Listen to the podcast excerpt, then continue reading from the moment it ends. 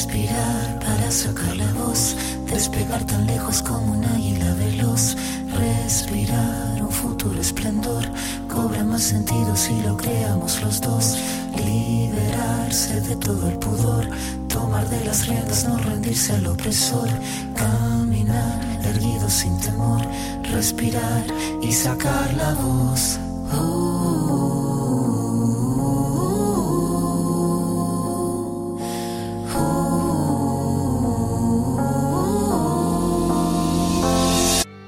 Este episodio es auspiciado por la Fundación Feminicidios Colombia. Cuando hablamos de violencia contra las mujeres, hablamos de un hecho sistemático, multifactorial e invisible en muchas ocasiones. Hoy al menos una de cada tres mujeres y niñas siguen siendo víctimas de violencia a nivel mundial. Las manifestaciones de violencia en contra de las mujeres y las niñas varían de un contexto social, económico, cultural e histórico a otro, sin embargo, continúan siendo una terrible realidad. No hemos podido acabar con el patriarcado ni con el machismo y lo más indignante es que las mujeres siguen siendo víctimas de agresiones de todo tipo por el simple hecho de ser mujeres. Pareciera que por esto merecen ser violentadas. La eliminación de la violencia en contra de las mujeres es uno de los retos más grandes de nuestros tiempos, entendiendo que esta lucha es de todas, todos y todes.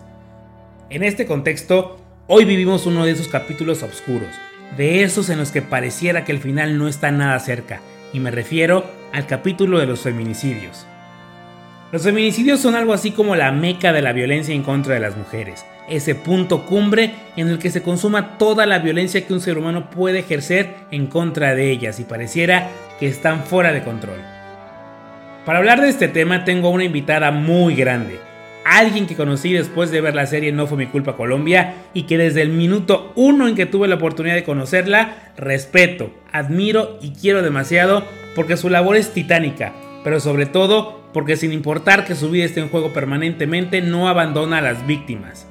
Desde Colombia me acompaña Yamile Roncancio, abogada, maestra en Derecho Administrativo, defensora de derechos humanos y directora de la Fundación Feminicidios Colombia, que hoy más que nunca necesita de nuestra ayuda para seguir operando. Podrás encontrar más información para poder ayudar en la descripción del episodio. Estamos llegando al final de esta jornada, pero también al final de la parte 1 de esta cuarta temporada de Cositas de Niños. Y te lo dije, los temas de hoy serían duros, pero creo que son lo suficientemente profundos para reflexionar, para reeducarnos, para unirnos como sociedad y cambiar este cochinero que tenemos actualmente. Ya basta, las mujeres no pueden seguir viviendo con terror, con el riesgo de ser secuestradas, violadas o asesinadas. No olvides por favor compartir este episodio para que el mensaje llegue a más personas y podamos juntos, juntas y juntes cambiar la situación que estamos viviendo actualmente. Te doy la bienvenida al episodio número 8 de la cuarta temporada de Cositas de Niños.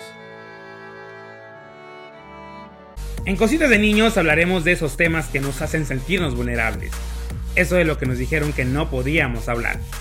Aquí abriremos la conversación a todos esos asuntos de los que necesitamos platicar y conoceremos las historias que inspiran de personajes que han luchado por llegar hasta donde están.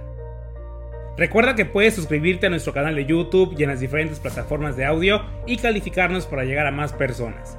También estamos en Instagram, Facebook y TikTok como Cositas de Ninos el podcast y en Twitter simplemente como Cositas de Ninos. Yo soy Víctor Cuevas y esto es Cositas de Niños cuarta temporada, un espacio de encuentro contigo. Se doy la bienvenida a, pues, a un episodio más de esta Jornada de la Mujer y hoy no, no traje, no traje mi, mi, mi, mi este, frac porque no lo tengo disponible, pero caray, hoy, no, no, no, realmente no sé, estoy muy emocionado, yo le contaba a Mile, estoy muy emocionado, estoy honradísimo, pues de tenerla. Mile, ¿cómo estás desde Colombia? Un personajazo, de verdad. Ay, no, muchas gracias, Víctor, por invitarme y de verdad para mí también es muy importante tener la oportunidad de, de hablar contigo, que estás en México, que es un país que aunque no conozco, que espero conocer, eh, pues está muy como te decía, muy en mi corazón porque allá empezó como esta lucha de la que vamos a hablar también por, por darle nombre a las muertes de las mujeres. Y bueno, tengo mujeres allá que admiro mucho, sobre todo las madres de las víctimas, entonces también para mí es muy emocionante poder llegar a, a tu audiencia ya y a donde estemos llegando, que ya uno no sabe a dónde va a llegar este audio, ¿no? Así que a donde Sí. estemos llegando, muy honrada también. Yo a Mile la conocí porque hay una serie en Star Plus que se llama No fue mi culpa. Y el personaje central, curiosamente, está inspirado en ella. Ella no lo sabía, por lo que me acaba de contar.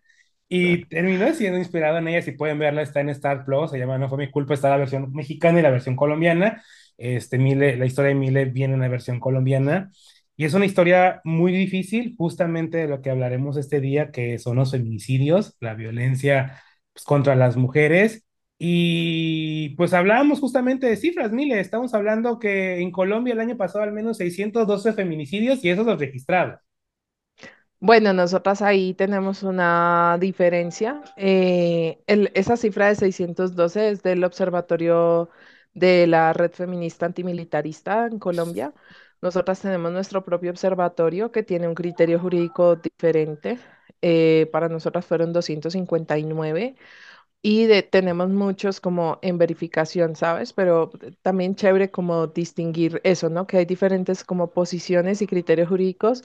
Ellas, digamos, incluyen dentro de su conteo muchas más eh, mujeres porque ven el feminicidio casi que como un todo, o sea, como que todas las muertes de mujeres son feminicidios. Para nosotras son solamente las que son compatibles con la ley colombiana, como está descrito el feminicidio en la ley colombiana entonces son menos y la fiscalía, esa es la peor parte de esta, de esta historia, es que para la fiscalía fueron 201, o sea, con nosotras tienen más de 50 casos de diferencia y con ellas, pues imagínate, un, cientos de casos, entonces, en todo, o sea, sean 600, sean 200, sean 300. El caso es que cada muerte es grave y tendría que atenderse de manera adecuada, ¿no? Es correcto. En México, la cifra, estamos hablando que matan a 11 mujeres al día y es una cifra muy fuerte. Y te pido, por favor, Mile, yo ayer veía tu video sobre el lenguaje que lo abordamos erróneamente. Esto, esta jornada está justamente para educarnos, para abrirnos la mente. Si en algún momento hago mal uso del lenguaje, corrígeme, siéntete con la libertad. Uno, uno aprende todos los días. Y arrancamos con la pregunta base. ¿Qué está pasando con las mujeres, Mile? Tanto en Colombia como en México, como en toda América Latina, como en el mundo. ¿Qué está pasando con ustedes?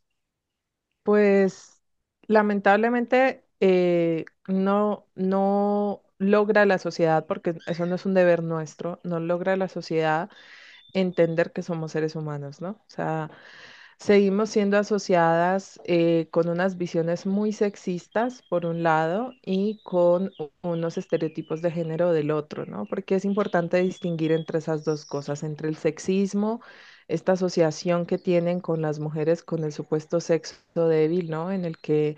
eh, no tenemos las mismas capacidades que los hombres porque se asocian en nuestras vidas a dos asuntos fundamentales a la maternidad y a la satisfacción de los deseos sexuales de los hombres.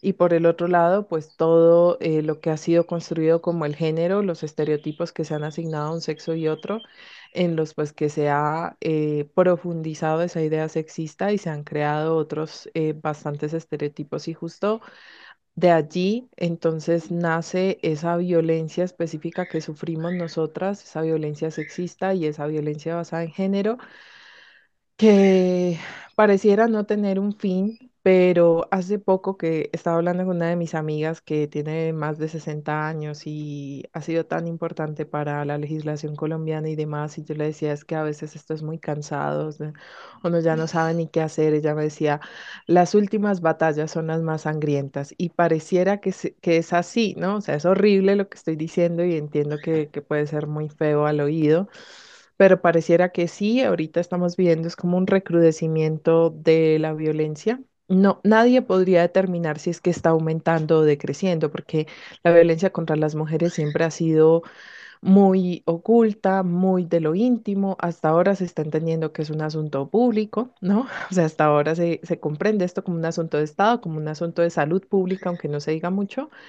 Pero lo que sí vemos es un recrudecimiento que, que pareciera eso, ¿no? Eh, la- una de las últimas batallas de lo más sangriento pero creo que también son muchas las, eh, los logros, iba a decir las conquistas, pero ya no uso esa palabra porque he aprendido muy bien que, que no, no va, pero han sido muchos los logros que, que ha obtenido el movimiento de mujeres, el movimiento feminista. em, y, pues también esta lucha por los derechos humanos, que no debería ser una lucha, pero se ha convertido en una lucha, ¿no? Claro que en una pelea frontal. Y también lo que está pasando, porque ya hablamos de, lo malo, también hay que hablar de lo bueno. Y lo que está pasando con las mujeres es que cada vez, incluso a riesgo de nuestra propia seguridad, de nuestra propia vida, pues hablamos más fuerte de lo que nos pasa, denunciamos lo que nos ocurre.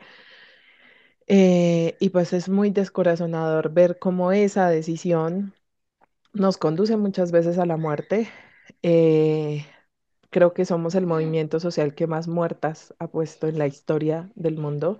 Eso no se ve, ¿no? Porque pues no estamos como en un campo de guerra, como en medio de un conflicto armado, una guerra, pero somos las que más muertas hemos puesto y, y bueno, yo pienso en ellas como una luz que nos impulsa a seguir. Eso creo que en general es lo que está pasando y pues también creo que luchamos por las niñas, que son mujeres, pero son, están en ese ciclo vital de la niñez que necesitan y tienen derecho a vivir en un mundo libre de violencias para ellas. Entonces creo que también está muy asociado con ese deseo que tenemos todas de que ellas eh, vivan, principalmente vivan, pero también vivan libre de violencias.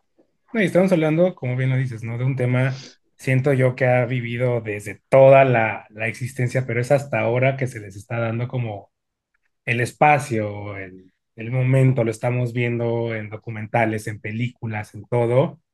Yo siento que, no sé si es muy tarde, porque ya estamos en este momento, como tú estamos, se está recrudeciendo todo, o sea, diciendo que todo esto ha llegado muy tarde, pero ha sido también consecuencia del machismo, de que todo ha sido controlado por hombres a lo largo de la historia, ¿no? Claro, total. O sea, nuestro, nuestro gran aliado o nuestra gran aliada, porque realmente es en, en femenino que se debería nombrar, es la Internet, ¿no? Esta red eh, tan importante ha, ha sido también nuestra gran aliada. A veces se nos viene en contra, ¿no? Porque también la Internet ha profundizado el consumo de pornografía, que es una de nuestras principales, em, las principales armas que se han utilizado en nuestra contra. Es, una de ellas es la pornografía y toda la hipersexualización, pero también la Internet nos ha permitido hablar eh, y tener como este parlante hacia cualquier lugar, ¿no? Antes no. Eh, yo, por ejemplo, mi mamá tiene más de 70 años, tengo amigas de más de 60 y sé que desde esa época se están luchando muchas cosas, ¿no? Se hablaba de las escuelas de mujeres y tal, pero claro, eso no se sentía tan grande porque pues estaba ocurriendo como en las comunidades, en las ciudades, en las universidades, en los colegios, pero no había cómo mirarlo. Entonces ahora todo el mundo lo está viendo en macro y un poco se sorprende porque antes pertenecía como a ese círculo íntimo, a ese círculo universitario, pero ahora es global eh, y aunque no haya una unificación en los puntos dentro del movimiento feminista, del movimiento de mujeres, pues sí que hay una fuerza global eh, que está, digamos, en pro de esa vindicación y reivindicación de, los derechos que nos asisten por el hecho de ser humanas, ¿no? Porque no es como algo súper curioso que estamos pidiendo extraordinario, sino simplemente ser vistas como seres humanas en igualdad de derechos y oportunidades. Y en todo esto entra algo llamado violencia machista, Mile. ¿Qué es la violencia machista? Bueno, la, la violencia machista es como una de las demostraciones de poder que tienen los hombres y que se sustenta ese poder que tienen en unos privilegios que se les ha dado en base o con base en el sexismo específicamente. Es decir, el hecho de que se haya repetido una y mil veces como, ah, no es que los hombres son más fuertes, es que ellos son los que traen la comida a la casa, ellos son los que cuidan, ¿no? Y protegen, pero protegen del ataque externo no de lo interno. Entonces les ha hecho tener una serie de privilegios, de adquisición de recursos, de derechos y además todas estas luchas que se han dado por los derechos humanos, aunque han tenido una participación activa de las mujeres de muchas maneras, se apuntó a ver al hombre como la medida de lo humano. Por eso es la Declaración Universal de los Derechos del Hombre y del Ciudadano. O sea, no era del hombre y de las mujeres. Recordamos a Olympe de Gauche que se dio esta pelea en la Revolución Francesa y bueno, a la guillotina fue a dar, pero fíjate que desde allá estamos. Entonces la violencia machista es esa demostración del poderío a través pues de ejercicios de violencia de diferente índole, pero que normalmente se le asocia es al ejercicio de una violencia física por considerarse esta pues como la más em, cruenta.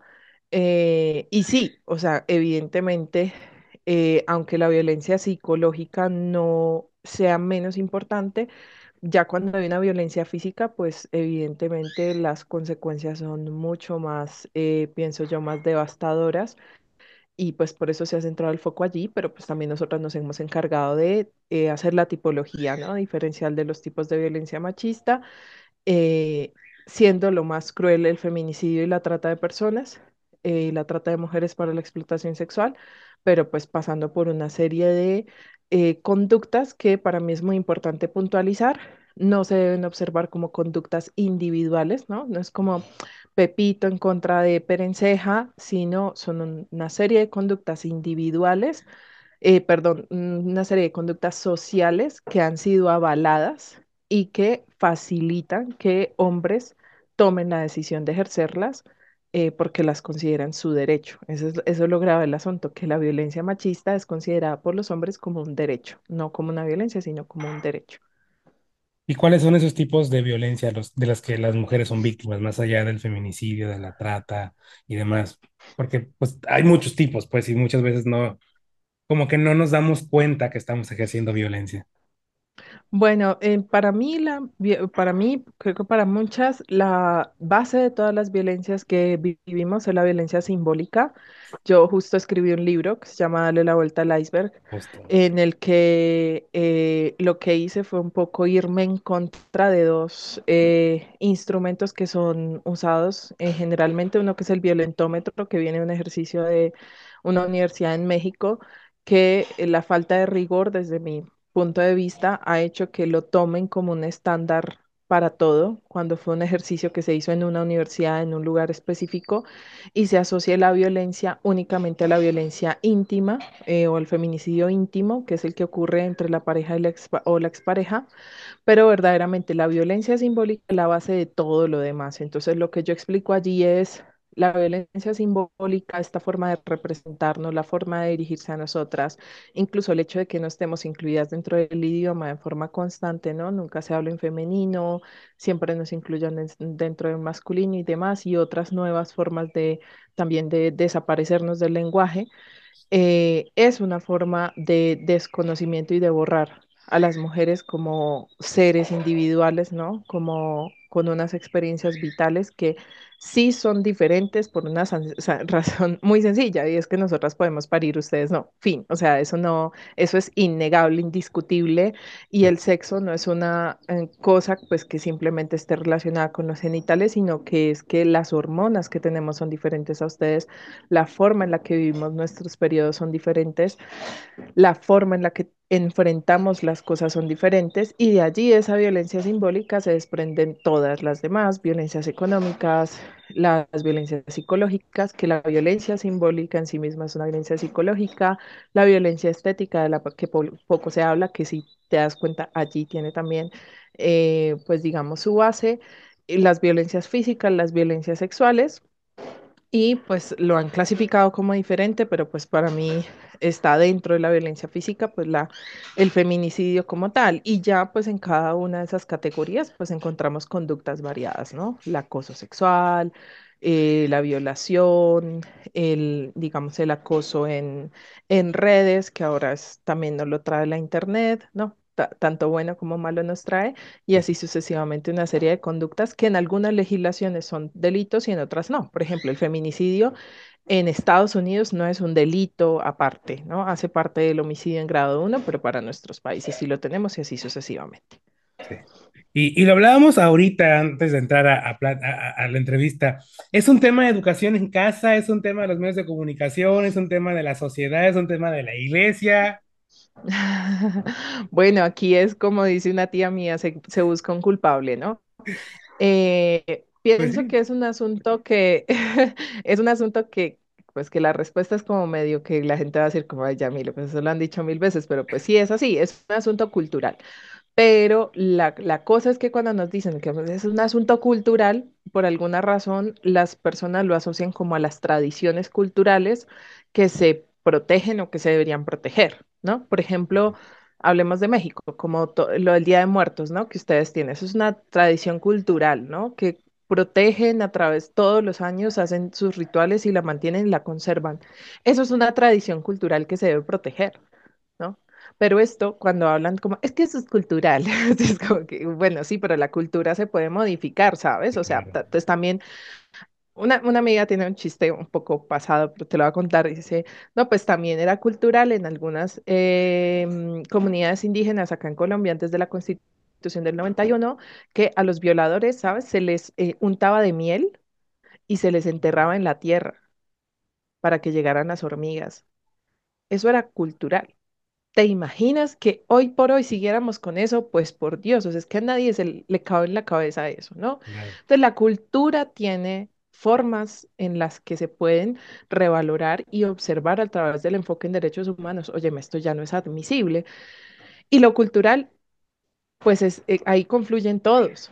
es que ahí está familia, están las iglesias de la religión que sea, porque eso es una cosa que a mí no me gusta mucho y es como se la vas a echar encima a una sola religión. No, perdóname, pero en todas, absolutamente en todas las religiones hay presencias de em, pensamientos misóginos y machistas. Y así como todos sostenemos, hemos sostenido esa cultura, pues si todas las partes no nos vamos quitando, pues no se va a caer, ¿no? que es lo que se insiste, ¿no? Que el patriarcado caiga y el, el machismo caiga, pues no se va a caer. Y por tanto, la transformación tiene que ser un pacto mancomunado que tiene que partir de una base muy sencilla. Las mujeres son seres humanos. Pero es que, aunque parezca lo más obvio, lo que te estoy diciendo, la gente no lo entiende a las dimensiones. Fíjate que estamos en la jornada de la mujer contigo y es típico, ¿no? la frase, mujer, lo más sagrado que ha dado el mujer, eres maravillosa, bondadosa, no sé qué. O sea, nosotras siempre nos están definiendo con categorías que espera la gente que tengamos. Por eso, cuando las mujeres no somos ni bondadosas, ni piadosas, ni buenas, ni maternales, ¿no? Y además que se entiende lo maternal como perfecto, entonces no somos buenas mujeres y ahí empieza una serie de problemas. Entonces, es cultural, pero hay que ir, ¿no? Quitando unos patrones y además hay que ir quitando de las legislaciones prácticas que lo facilitan, como por ejemplo en Colombia, no sé en México, pero en Colombia todavía es legal el matrimonio infantil. Bueno, o sea, es que, y te cuento algo, estamos a nada de que pase una reforma que quiere eliminar el incesto como delito. O sea, ya va. Sí, es en serio. O sea, sí, ayer salió en, los titulares de, las noticias acá en Colombia y, en serio yo creo que todo el mundo pensó que era un chiste o una mala interpretación de la prensa, pero la verdad es que no. Y la justificación es que son conductas sociales que se pueden arreglar como en casa para que no sean permitidas. O sea, discúlpame, pero el ser humano no funciona así. Sí, yo no les puedo ir a decir a los feminicidas, mira, esta conducta solucionémosla acá en la casa para que esto y entonces no te sancionamos, ¿no? Por Dios, pues para eso existe el derecho penal cuando ocurren estas cosas. Entonces, como ves, todo es un entramado que tiene que irse sacando, pero sí tienen mucho que ver los medios de comunicación y los productos culturales porque a través de ellos, pues se... Eh, pues digamos, perviven estas formas de observar a los seres humanos, ¿no? En todas las dimensiones. Entonces, sí, ahí hay un componente especial en lo cultural y en, y en lo artístico. Te voy a hacer algunas preguntas y las vas a, las vas a ubicar y me vas a querer matar porque te las haga, pero te las quiero hacer porque son preguntas que yo escucho en la calle, preguntas que yo escucho que la gente hace y qué mejor que las escuchen aquí y las corrijamos aquí a que salgan y las hablen y las promuevan y hagan cosas que no tienen que hacer. Y la primera de esas es, ¿cuál es el papel de las mujeres en mantener todo esto que hemos estado hablando? El machismo, este, todos estos rollos culturales de los que estamos hablando. Ah, ok, ya sé por dónde va la cosa. Esta, esta, esta costumbre que tienen de Es que son las mujeres las que crían a los hombres que actúan de esa manera. Por ahí me Ah, eh, imagino por que ahí va. Bueno, por, justamente. Sí, sí, allá también lo dicen. Bueno, seguimos encontrándonos. Bueno, eh, eso les deja ver una cosa muy fácil. Cada vez que tú que nos estás escuchando pienses en eso, recuerda que para la reproducción de un ser humano se necesita un espermatozoide y un óvulo. Normalmente las familias están constituidas por hombre y mujer. Pero supongamos que fuera una pareja de hombres homosexuales, pues no le puedes echar la culpa a la mujer, de cuál mujer, de la crianza de ese varón o esa niña que está ejerciendo violencia machista. Esto para que te des cuenta que la crianza no es una responsabilidad única de las mujeres. Entonces ahí nuestro papel es que, claro, nosotras como parte de la sociedad, Víctor, reproducimos violencias machistas, obvio, claro que sí, o sea, pero por supuesto, es que eso es una obviedad pero nuestro papel no puede ser como vamos a eliminar la violencia machista sin los hombres que también la reproducen y que la reproducen en más medida y de formas más crueles. Entonces, ¿cuál es nuestro papel? Pues como todos los seres humanos que, que, pues, que hacemos parte de la sociedad, repensarnos, reevaluarnos, reflexionar e ir haciendo las modificaciones paulatinamente desde un lugar diferente a la culpa. Sí, cuando yo doy charlas, doy conferencias, trabajo con empresas y demás, les digo, listo, vamos a hacer reflexiones y vamos a dejar por fuera de este salón la palabra culpa. Vamos a asumir responsabilidades y darnos cuenta que podemos cambiar un montón de cosas. Entonces, no es un papel solamente de las mujeres, y eh, señor, que usted me está escuchando, usted también tiene que preguntarse en qué anda y está bien, ¿sabes? Te iba a decir eh, antes de que empezáramos esta sección, está bien hacer este tipo de preguntas. Lo que no está bien es hacerla desde el lugar de la burla, ¿no? sí, como cuando nos dicen como, ay, entonces las mujeres no ejercen violencias machistas, y uno es como, ay, pues obviamente sí, pero no me lo preguntes así. eh". O sea, esa es una pregunta tendenciosa, ¿no? Que sí, quiere hacernos ver como culpables, pero todas y todos tenemos responsabilidades, unos más que otras, pero pues ese no es nuestro papel en la sociedad, derrotar este sistema. claro. No, y, y- y no sé, siento que eh, los hombres, bueno, quizá actualmente nos estamos comprometiendo un poquito más con esta situación, pero creo que todavía no nos damos cuenta de lo que estamos haciendo mal. O sea, es como que, ah, sí, soy aliado feminista. Pues bueno, aquí no puedes decir que yo soy feminista porque es un movimiento de las mujeres, sino soy un aliado. Ajá, amigo. ¿Y qué estás haciendo, no? O sea, de- llamarte aliado nada más porque, ay, si te pones morado en el Facebook y, ay, sí, yo con las mujeres, pues no funciona así, ¿no? O sea, ¿qué estás cambiando en tu metro cuadrado para realmente comprometerte a hacer el cambio? Total, pero tampoco se les puede, como no se nos puede exigir a nosotras perfección y no ejercer ningún tipo de violencia, tampoco creo que sea conveniente exigirles a ustedes que de totazo, pues de golpe, ya, ya, ya, ya, ya, ya. O sea, se levantaron, decidieron ser aliados y ya no cometen eh, o no, no desarrollan actos que sean violentos. Pues es que es imposible, es que los cambios sociales no se dan así. O sea, si quieren un ejemplo claro, ahí está el tema del cuidado del medio ambiente. O sea, no aprendimos a reciclar y a hacer un montón de cosas de un día al otro. O sea, han sido esfuerzos de muchos años. Entonces, tampoco es ser condescendientes, pero tampoco es ser ilusas, ¿no? O sea, esto no va a pasar de, golpe, como no ha pasado con nosotras. Yo lo reconozco, de hecho, en mi libro yo lo digo. Yo fui una misógina de primera. O sea, yo decía que a quién se le ocurría elegir mujeres como presidenta. Yo dije eso, siendo ya una adulta. Así que, bueno, el cambio se puede, creo yo. No, claro que sí, claro que sí se puede, totalmente, pero falta el compromiso, o sea, realmente que te Sí, comprometas a que lo vas a cumplir. Y claro, justo ya. Camino al feminicidio, quiero hacerte dos preguntas. Una que es de esta, eh, es de este tipo de preguntas, pero otra antes que sí me gustaría como hacerte es, ¿cuáles son esos focos rojos que hay para que una mujer se dé cuenta que está siendo víctima de violencia en cualquiera de sus expresiones? Porque quizás como que, ay, es que yo no sé, o sea, me decía esto, esto, esto, pero pues para mí se me hacía normal. Pues es que, amiga, no es normal que te diga eso, ¿no? Por ejemplo, Este es, yo creo que lo están logrando. Esta es una de las preguntas que a mí más me molesta que me ahí hagan. está. Es como, ¿qué tienen que hacer las mujeres para prevenir el feminicidio? No, o sea, las Sí, mujeres no somos las que estamos cometiendo el feminicidio, son los hombres los que lo están cometiendo. Entonces, eh, es imposible, Víctor, que la sociedad quiera y pretenda que nosotras nos volvamos psicólogas, policías sociólogas, antropólogas, abogadas, todo en uno, para que no nos maten. Es que a mí eso me parece una salvajada, te digo, una salvajada. O sea, que nos exijan a nosotras hacer un montón de cosas para que no nos maten. A ver, hay unas, hay unos signos de alarma que nos pueden indicar que estamos compartiendo nuestra vida con hombres eh, violentos y que todo lo que hacen puede ir dirigido allá. Porque, te lo digo, así me sacrifiquen públicamente por esto, no me importa. Yo no soy muy amiga de red flag y me voy. O sea, todo es una red flag y me voy, porque el ser humano no puede funcionar de esa manera. claro. Obvio, no estoy hablando de una red flag, que eso no es una red flag, como que tipo te pegó un puño, pues eso no es ninguna red flag, eso es un delito, ¿no? Y ya, y pues sencillo. Pero el hecho de que tú te des cuenta de estos signos de alarma no va a hacer que no te maten. Es más, el hecho de que tu feminicida o el que intentó matarte esté en la cárcel no va a hacer que esa persona no tome la decisión un día de llamarte desde la cárcel y mandarte a matar, como pasa en Colombia, ¿sabes?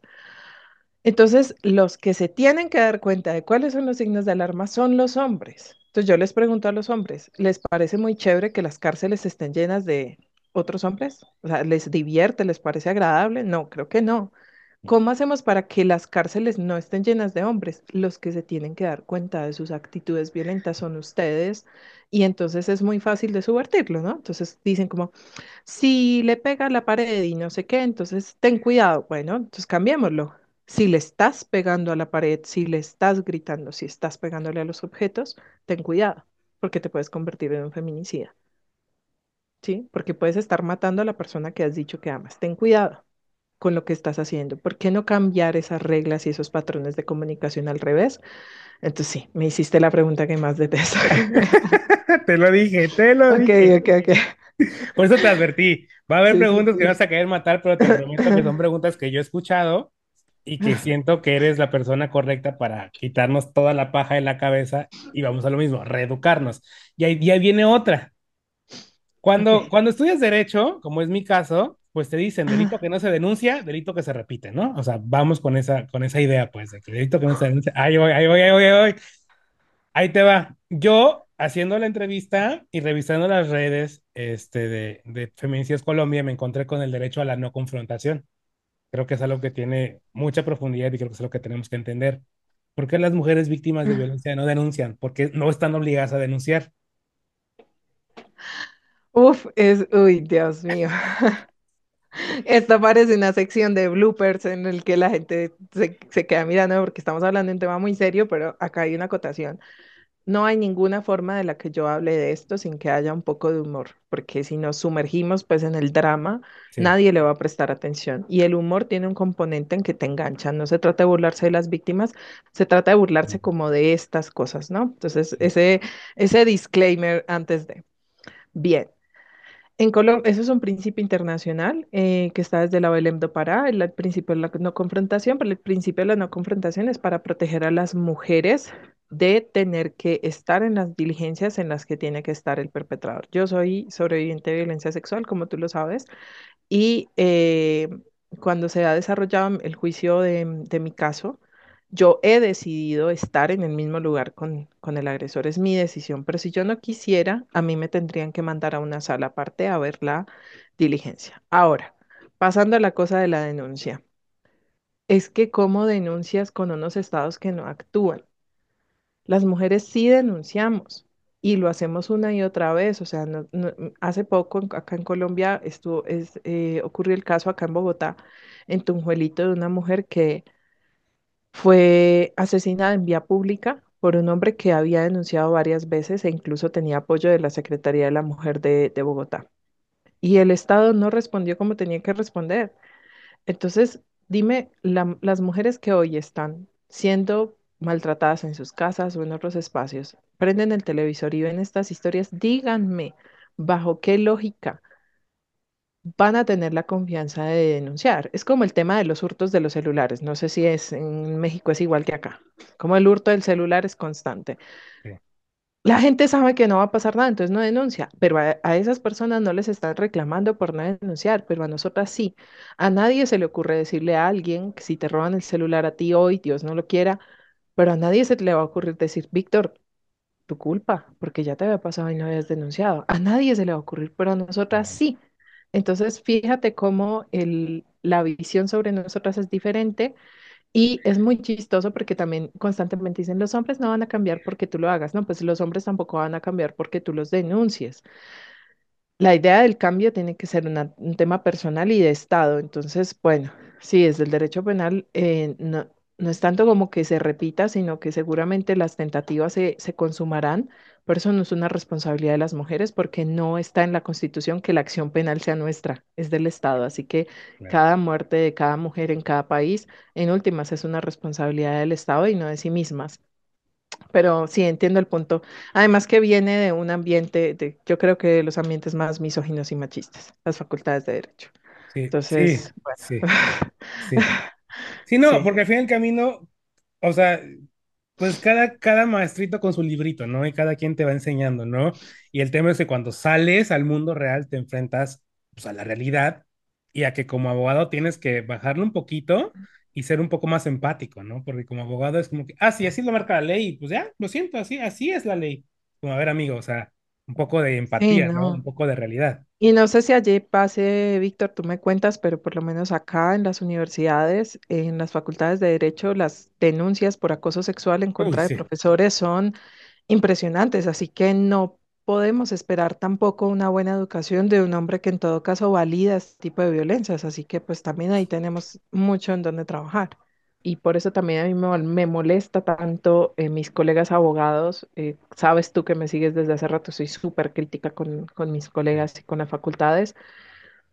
Y es, es muy duro porque quienes más te vulneran los derechos son abogados y abogadas. eh, Somos los que conformamos la red de, de atención en el sector justicia y, y son los que más vulneran los derechos. Entonces, uff, no, de verdad que lo siento muchísimo. O sea, es, Pero bueno, vámonos al tema central. ¿Qué son los feminicidios, Mil? bueno, el feminicidio es eh, la forma de dar muerte o intentar dar muerte a, porque está el consumado y el tentado a una mujer por el hecho de ser mujer.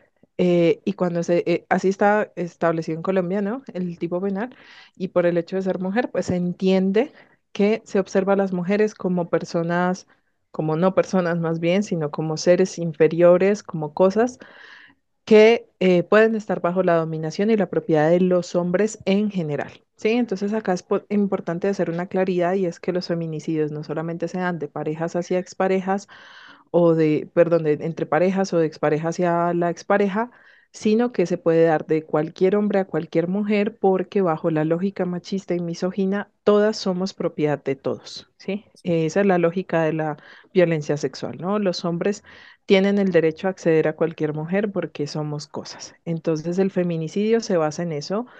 Y en Colombia tiene también la identidad de género vista desde dos puntos eh, esenciales. Uno es que el feminicidio haya estado rodeado de unos patrones asociados al género, ¿no? Eh, porque el, el hecho de ser mujer, por ejemplo, se acaba de dar en Colombia por, en el caso de María Camila, una niña de 10 años que fue asesinada por un hombre que intentó violarla, por además un hombre que recién había salido de la cárcel por violencia sexual, increíble.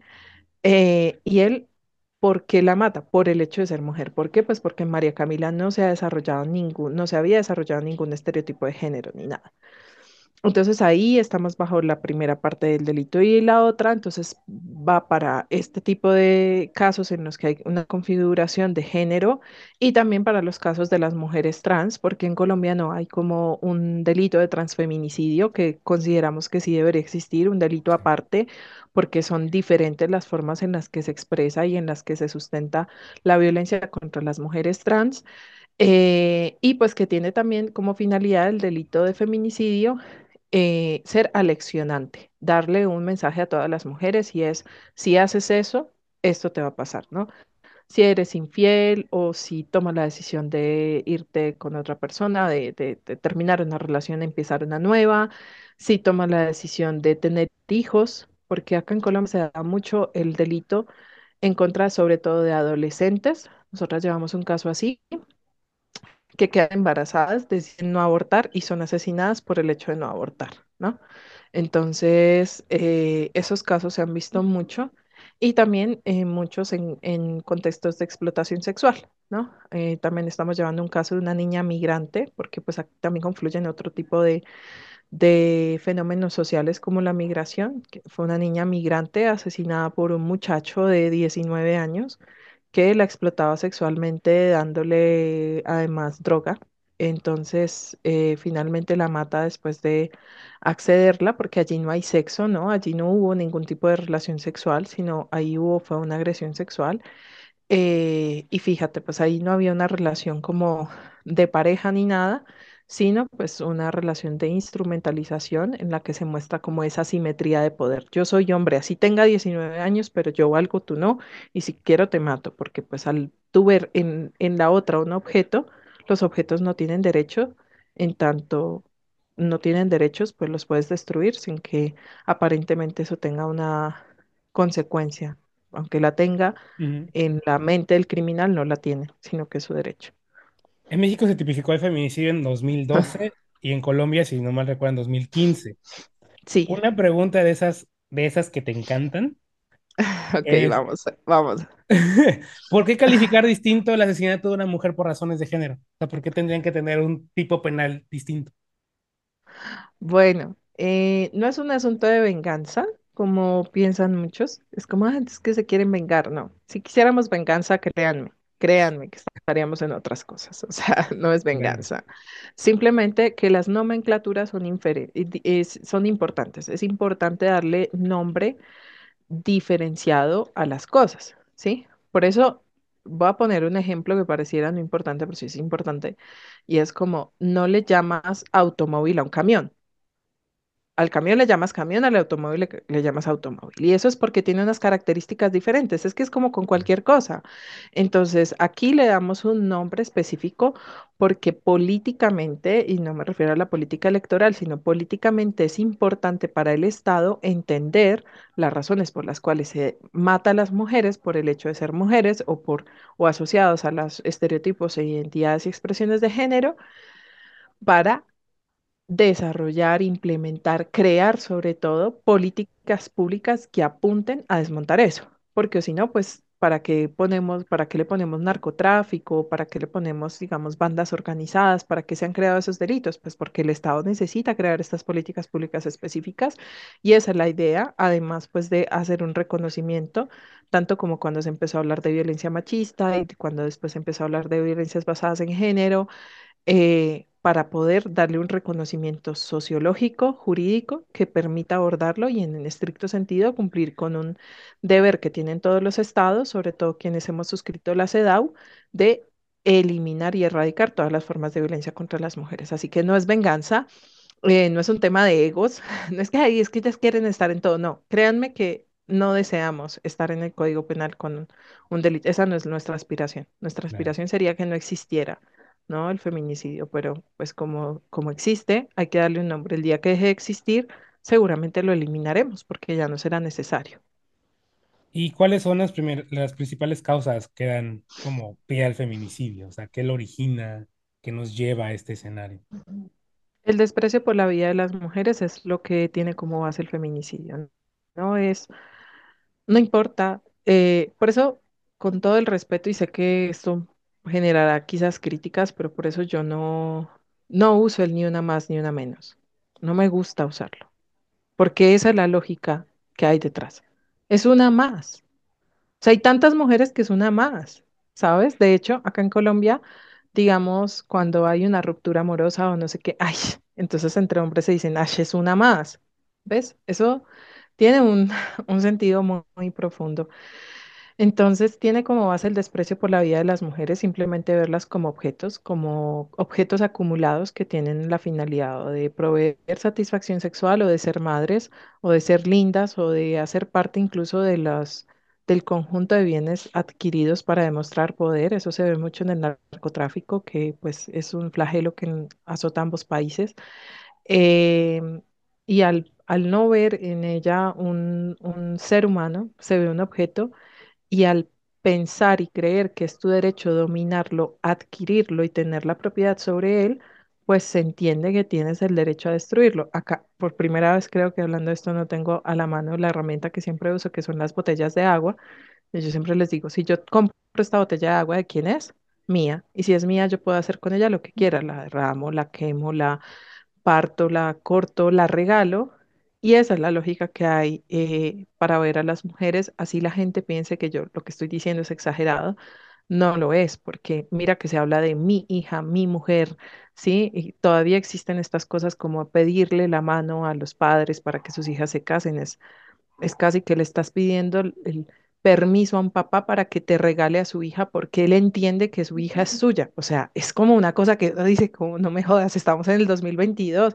Está bien que tengas una un diálogo con la familia de tu novia y le cuentes que tienes la intención de casarse y que vas a tener unas responsabilidades, pero tanto como pedir la mano, es que, ¿qué te digo? ¿Qué te digo? Eh, increíble, somos increíbles como, como, como seres humanos y no darnos cuenta de esas cosas, ¿no? Las fiestas de 15, el quinceañero, no sé cómo le digan allá, Sí, sí, sí. es que igual. Uno se lo yo se lo contaba a una, a una mm, señora de Francia que se vino a vivir acá y me dijo, no, mi hija ahora quiere eso y yo no entiendo por qué quiere eso, sí es que me parece horrible. Y yo, pues sí, efectivamente, o sea, decirle a una niña de 15 años que dejó de ser niña para ser mujer es validar la, pelo- la pedofilia es literalmente validar la pedofilia. Y es lo que les dicen, o sea, ya no eres una niña, eres una mujer, no, ella será una mujer cuando cumpla los 18 años aquí y 21 en Estados Unidos y no sé cuántos en no sé dónde. Antes de eso no, pero son todas esas configuraciones basadas en esas creencias, eh, pues que no hacen parte de nuestro tiempo y que en su momento tampoco deberían haber existido, pero que ya no son coincidentes con los derechos humanos. No, y que seguimos replicando, o sea, justamente eso que dice la pedida de mano, hace, no sé, un mes, veía una chica de las influencers de aquí, que así, que pasó la pedida de mano, hicieron cena y todo, y ella súper emocionada, y dije, amiga, no, o sea, no. Bueno, Nota, a mí lo de la pedida de mano no me gusta, pero lo de la pedida de, de, o sea, de mano a los papás, pero lo de la, sí, como de pedirte que si te quieres sí, sí, casar y eso, eso me parece súper bonito, pero también me parece súper bonito que las mujeres ya lo estamos empezando a hacer. Tengo una amiga que se casó hace poco, que fue la que le pidió matrimonio a su esposo, y eso me parece súper bonito, o sea, eso me parece súper bien. Pero lo otro que está bajo esa lógica de propiedad, Sí, sí, sí, sí. el de- sí, sí, del papá, de pedirle Lo al papá, entiendo, sí, lo entiendo, pero creo que como sociedad tenemos que irlo desmontando. Tampoco es como para caerles encima y esto, solo si el amiga date cuenta es válido, pero también entender que para cada persona, según su contexto, va a ser mucho más difícil ir superando, ¿no? También estas imposiciones culturales sí, eh, por temas religiosos, por temas de creencias, por temas de contextos, así que también hay que darle tiempo a las mujeres para irlo superando y a los mismos papás a los hombres para eso, ¿no? Yo tengo un papá que tiene más de 70 años y ese señor yo no sé qué tiene en el cerebro, pero lo ha entendido todo muy rápido, pero sé que para todos no es igual, sí, más Sí, bien, pero qué bien, pero bien que afortunadamente, sí, tiene sí, alguien o si como no, tú imagínate, sí. o si no, imagínate la gravedad del asunto. No, lo bueno, pero tiene alguien como tú que lo estás educando o reeducando más bien, ¿no? O sea, porque pues ellos crecieron como que con- en otro contexto diferente al nuestro, ¿no? Y hay Con que, mucha violencia, sí, ¿no? justo, les va a costar trabajo entenderlo. En casa me ha pasado muchos temas donde yo soy muy, digamos, progresista. En casa mi mamá es como, ay, Dios mío, contigo. Pero lo he ido entendiendo y ya ver a mi familia como ya en, en un chip muy similar al mío, es como, oye, pues está súper bien, ¿no? Padrísimo, pero pues sí, es un tema de reeducarlos a ellos y que ellos tengan como la disposición de reeducarse, que no es tarea fácil. Total, insistir, persistir y nunca desistir, decimos Eso acá. siempre, siempre. Mile, y hay un modus operandi en los feminicidios, o sea, una manera como, no sé, no quiero llamarla como la receta, pues, pero sí es como un foco otra vez rojo de ah, es posible que pase eso, que esto acabe así, que esta actitud acabe Ah, feminicidio. Bueno, desde el punto de vista de los feminicidios íntimos, que esta es una tipología que justo ha venido como muy de México, eh, en los íntimos sí, eh, sobre todo digamos que cuando hay intento de ahorcamiento o de asfixia, ya va para allá. O sea, eso es una cosa muy, muy, muy específica. De hecho, cuando se dan las muertes de mujeres y la causa es asfixia mecánica, eh, estrangulamiento y demás, inmediatamente se tiene que aplicar el protocolo de investigación feminicida porque eso es una demostración muy clara. Eh, y digamos, el, control de la libertad en la movilidad, ¿no? E- El, encierro, el secuestro, eso ya es secuestro, ¿no? O sea, deberían incluso estos hombres ser eh, imputados de los cargos no solamente cuando ya cometen el feminicidio por, por feminicidio, sino en concurso con secuestro. Eso también ya es muy característico. La persecución y eh, la amenaza directa. Y desde mi perspectiva, cuando ya hay amenaza directa, y ya hay eh, mecanismos que se empiezan a emplear para llegar a la finalidad de ello, ya debería haber una investigación por tentativa de feminicidio, aun cuando no se haya, digamos, atacado directamente a un órgano vital, que es lo que nos dice a nosotros nuestro Código Penal. Me imagino que allá será muy Sí. similar, pero porque ya se han establecido unas em- amenazas y desarrollado unos, eh, unas conductas tendientes a matarla, pero que no han logrado ser ejecutadas por un tercero o por ella o por la defensa de ella misma. Y ya en los otros tipos de feminicidio, pues, ¿qué te digo? Sobre todo el uso de armas eh, blancas eh, o de cortopunzantes son lo más típico, pero es que ya en los otros es imposible de, de descifrar, o sea, siquiera de, de verlo venir. Acá están ocurriendo muchos casos de feminicidio de acosadores. Entonces, hace poco en Yopal, Casanare, Yopal es la ciudad, Casanare es el departamento acá, que sería ya un estado, Un creo. estado. Em, un hombre de 60 años que mató en su lugar de trabajo a una joven que a la que pretendía, a la que le insistía en tener una relación o relaciones sexuales y la mató. O sea, ¿y cómo sabes? O sea, es que ¿cómo sabes? Es que por eso no es imputable a las mujeres que cuando ocurran estos casos, pero en el tema de feminicidios íntimos sí, y bueno, ya en contexto de explotación sexual, de estar en condición de prostitución, pues ahí eh, la probabilidad de feminicidio es de un 84%, porque pues eso, como es una agresión sexual constante, pues mm, la probabilidad de que sean asesinadas en ese contexto es muy alta, así que el hecho mismo de que los estados permitan que exista una cosa tan abominable como, como la prostitución, como que compren niñas, mujeres, eh, pues ya es como un, una bandera de siga, mate. O sea, ese también es un problema que está asociado a todos los tipos de feminicidio. El hecho de poder comprar mujeres hace que como sociedad entendamos que puedan matarlas, porque igual si son objetos de compra, pues como por qué no. Lo hablabas anoche, ¿no? Ahora con estos paquetes turísticos en Medellín, que estaba yo impresionado. ¿Cómo? No, lo de Medellín es, mira, Víctor, cuando yo empecé con la fundación en el 2019 iba mucho a Medellín porque tenía un caso allí y no era ni de cerca lo que se ve ahora. O sea, yo pienso en Medellín y te, te juro que estoy que me largo a llorar porque es aterrador. O sea, lo que tú ves es aterrador. O sea, las niñas y además niñas indígenas que ya ponen a bailar reggaetón y demás, o sea, valiéndose de esa vulnerabilidad tan terrible que tienen las personas indígenas, pero además han encontrado en casas niñas de seis años. En Colombia se han encontrado casas en las que se violan bebés asociadas al webcam y aún así eh, ahora también tenemos un proyecto de ley para grabar el webcam. Ya estaba grabado con IVA, pero ahora se inventaron una salvajada peor y es que quieren grabar para que eh, las personas que ofrezcan, porque acá le dicen ofrecer servicios sexuales, o sea, las mujeres explotadas en webcam, y quienes consumen eso tengan que pagar un 5% disque para combatir la explotación sexual de niños, niñas y adolescentes. O sea, eso es una cosa A que no se le partir de la ocurre. explotación. Sí, exacto. ¿Me entiendes? O sea, es como un poco como lo de, o sea, es, es un círculo vicioso como de que Claro. si tomas y fumas, pagas un impuesto para que el Estado tenga con qué atenderte, pero pues no importa, sigue consumiendo, sigue consumiendo, sigue consumiendo.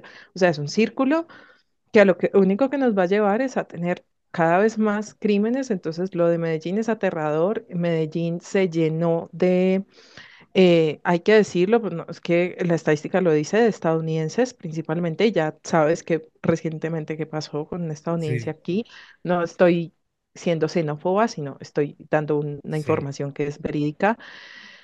Y no solamente es eso, sino que se tomaron los apartamentos, los Airbnb, hay un, un fenómeno de gentrificación, ya hacen lo que quieren, eh, es decir, esto está absolutamente descontrolado, sin una administración local que eh, le haga el frente, sino más bien una administración que eh, se alegra de que sea uno de los destinos predilectos en el mundo, pero es que todos sabemos que es un destino predilecto porque están explotando sexualmente mujeres y niñas, pero la alcaldía lo celebra. Entonces, esto, mira, o sea, estamos en una situación muy grave que nos sentimos solas quienes tenemos esta postura y quienes luchamos por los derechos de las niñas y de las adolescentes y de las mujeres muy solas y además tenemos otro fenómeno adicional que es la migración.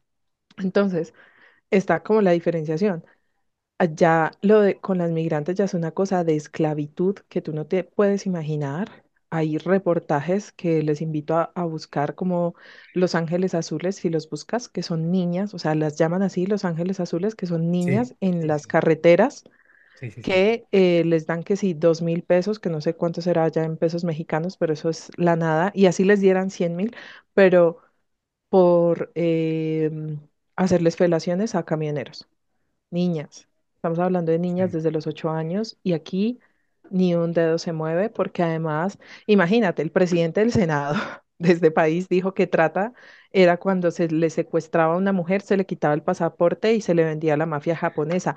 Lo dijo en televisión nacional, que eso era la trata de personas. O sea, bueno, ¿qué te digo? Es Sí, increíble.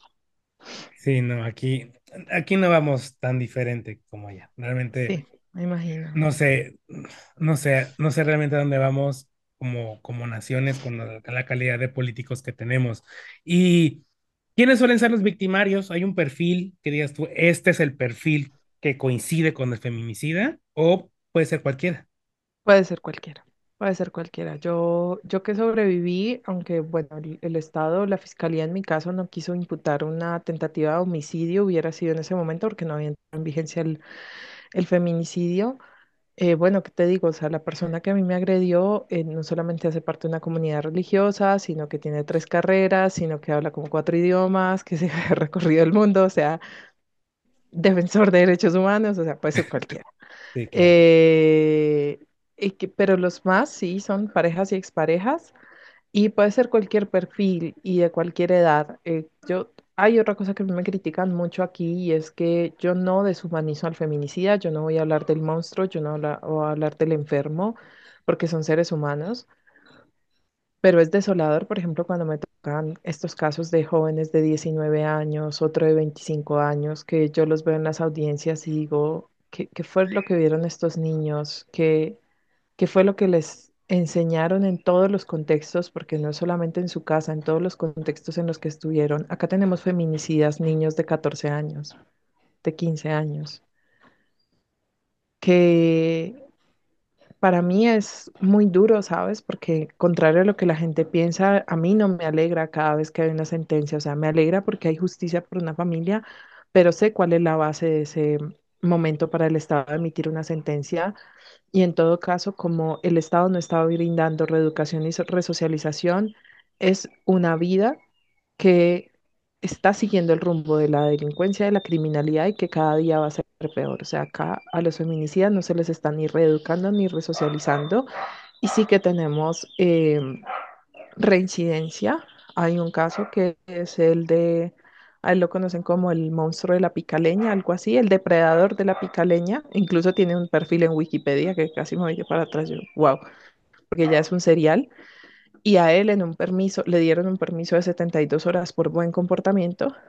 Estaba en la cárcel por haber matado a una niña de 13 años, haberla accedido carnalmente haberla matado. Y en el permiso de las 72 horas, pues mató a una niña de 16 años después de accederla. Entonces, no hay resocialización ni para... Sabemos que para los agresores sexuales es muy difícil, científicamente ya está determinado, pero para los feminicidas tampoco. Y, entonces puede- no solamente que puede ser cualquiera, sino que puede volver a ser cualquiera. Y no hay una política de prevención de feminicidio en el Estado colombiano. Legalmente no existe verdaderamente una política de prevención. Y pues todo se encamina a las preguntas horribles que me has hecho por obligación. eh, de qué pueden hacer las mujeres, pero no, no se les habla a los hombres, que también es una cosa que yo digo que es muy deshumanizante. El hecho de no hablarles a ustedes es básicamente decir, ustedes no son humanos, ustedes no entienden, son brutos, así que vamos a hablar con las mujeres. Entonces, cuando yo dicto charlas, les digo, a ustedes no les da pena, o sea, que el Estado crea que en serio ustedes no pueden entender y no pueden reformarse, a mí me daría pena. Y se quedan como pensando porque nunca caen en la cuenta que es eso. O sea, el no hablarles es simplemente decir, con ustedes no se puede, son un caso perdido. ¿Cómo así? Pero es que sí somos parte de la sociedad, tenemos derecho, ¿no? También a, a que el Estado y la sociedad cambie para que nosotros no terminemos en las cárceles. Eso no es una, solamente una decisión personal, que puede serlo sí, que gran parte sí, pero que también como sociedad, si no hay un contexto diferente, pues difícil, ¿no? Erradicar este tipo de violencia y todas. Y justamente voy para allá. Penas más altas, mayor compromiso de las autoridades, cómo combatir el fenómeno en casa, o sea, si queremos cambiar esto, ¿por dónde tendríamos que empezar? Es que es, muy difícil porque tiene que ser muchos frentes a la vez. Creo que no puede ser como un paso a paso, pe- pero lo primero en lo que yo he hecho mucho hincapié es en la representación en productos culturales, en lo que consumimos y también yo he hablado mucho de la responsabilidad de quien consume. Entonces, por ejemplo, pasa con lo de los feminicidios, ahora que antes de que empezáramos la grabación lo estábamos hablando, pues depende mucho de lo que consume eh, la población, cómo se tratan los casos, ¿sí? Pues si la gente consume morbo y el medio de comunicación ve que eso es lo que más le genera tráfico en redes y en consumo, pues lo va a seguir haciendo, porque en todo caso es un negocio. O sea, el hecho de que sea también sea un servicio social no quiere decir que sea un negocio que necesita una rentabilidad para poder seguir existiendo. Y la representación en productos culturales, o sea, es que es increíble. 2023 y todavía estamos con las narconovelas, o sea, de verdad. Y con, y con la historia de la que se enamora y de la de la venganza y no sé qué. O sea, yo sé que tenemos infinidad de memes que se los debemos a las grandes telenovelas mexicanas, gracias, pero ya, o sea, ya. O sea, ya pasó esa época, tenemos que ir avanzando. Así como a nadie se le ocurre hoy, por ejemplo, yo que era profesora universitaria, cuando les ponía trabajos a mano, todos eran como, y yo les decía, pues de malas, porque necesito que aprendan a escribir sin estar dependiendo de un computador pues así como a, a la gente le genera resistencia a eso y seguramente en un tiempo ni el papel existirá, pues es que es inaceptable que ese tipo de cosas sigan existiendo. Ahí tiene que haber un compromiso de los cantantes, de quienes componen la música, y no estoy hablando solamente del reggaetón, porque el reggaetón sí, pero es que ya va 40 y 20 y, y ahí para atrás, o sea, y todas estas canciones horribles de los papás que, mm, digamos, validaban un montón de cosas y por el otro lado, pues tiene que haber una formación a quienes forman, ¿sí? Una educación para educadores. Entonces, en los colegios, en las universidades, tiene que haber una reforma y también tiene que haber un control estatal de lo que se produce y lo que se difunde. Creo que un gran ejemplo de eso, pues con sus asteriscos y con sus errores, seguramente es Corea del, Sur. Corea del Sur, el, el gobierno sí controla el contenido de sus K-dramas y todo esto Justamente por eso viene como toda esta ola de los K-dramas, ¿sabes? Que todas empiezan a tener estándares mucho más altos de las relaciones de pareja, porque quienes escriben esos dramas son mujeres y quienes crean esos personajes de hombres son mujeres.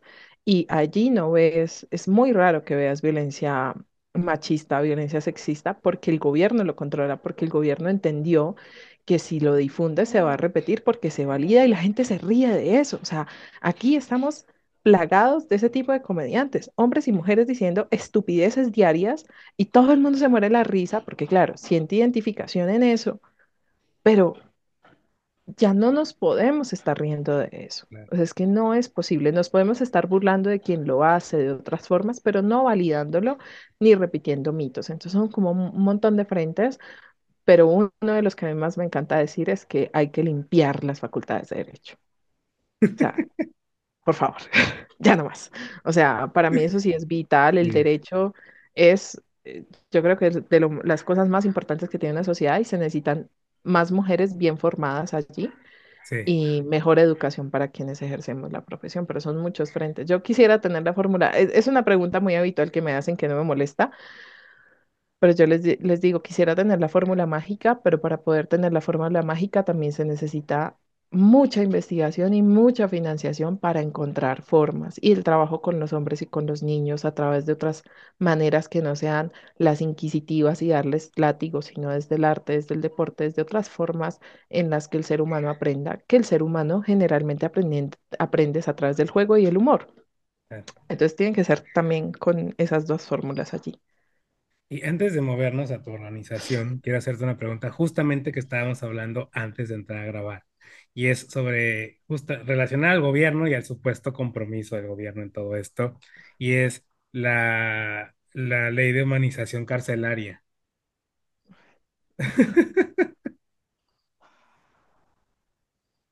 Mira, yo, yo a veces, yo, quiero que la audiencia lo sepa. Si ustedes me ven reír mucho, es que estoy evitando llorar. Y es en serio, o sea, yo, yo literal me río para no llorar porque es desolador lo que están haciendo.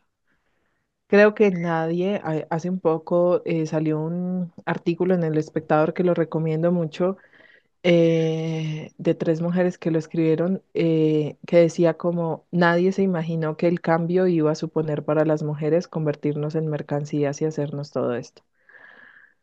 El lado de la ley de, o el proyecto de ley de humanización carcelaria no contiene, no tiene al feminicidio dentro de los delitos a los cuales eh, no se les aplicarán ni em, subrogados ni sustituciones de la pena. Y además, lo peor de todo, te voy a mandar la foto del pedacito, dice, no aplicará para el homicidio, o sea, lo dice así, además de todo, literalmente, no aplicará para el homicidio del que trata el 104A, coma, y siguen otros. El feminicidio está en el, 104, en el, en el 104, dice la ley, el feminicidio es el 104A. O sea, al menos hubieran dicho como no aplicará para el, el homicidio contemplado en el 104, en, en el 104 y literales. No, en el 104. Y tú sabes que en derecho hay que ser muy preciso con Sí, esas claro. cosas. Y el, num- y el nombre del artículo, por decirlo así, no es 104 punto, es 104A. ¿sí? Y, el y la- las eh, circunstancias de agravación punitivas, 104B. Entonces, no está, literalmente no está. Y, y con el dolor de mi alma, tengo que decirlo, yo se lo advertí a una funcionaria del Viceministerio de Justicia. Hubo una sesión con varias mujeres eh, juristas que les pusieron de presente no solamente eso, sino que se va a permitir la mediación en casos de violencia intrafamiliar. De violencia, o sea, tú sabes el nivel de alienación que tienen las mujeres que sufren violencia doméstica y el miedo a que las maten. Les van a poner mediación, o sea, se saltan todo el principio de no confrontación así abiertamente, entre otras. Quieren quitar el incesto como delito. Está allí dentro de los delitos, o sea, está la injuria y el incesto, o sea, increíble, o sea, estamos poniendo a la par estas dos cosas. Y para acabar de ajustar, presentan el proyecto de ley que les dije de webcam, eh, viene otro proyecto de ley en que quieren regular el trabajo sexual. O sea, 2022, Francia acaba de abolir eh, toda la explotación sexual y siempre todo el mundo, Francia, Francia, pero ah, para, para estas cosas no es Francia, Francia, Suecia hace muchos años, todo el modelo nórdico, Islandia y demás, países en los que no solamente la violencia es muy reducida, sino que las brechas de género son muy reducidas, tampoco lo tienen, pero para acabar de ajustar toda la situación, que es una lucha también muy frontal que tiene México, quieren regular la eh, mal llamada maternidad subrogada. Es un tema muy polémico también en México ese. Es, esto, esto es, esto es aterrador, porque ¿sabes qué va a generar esto? Porque yo, yo sé que es un tema polémico que puede generar debates, los debates son importantes, pero lo que pasa es que la evidencia está, y es que lo que va a, a empujar esto es la Trata trata. negro, trata, sí. es trata. Entonces dicen, eh, no, es que si lo regulamos, entonces no. No, o sea, no, eso no funciona así.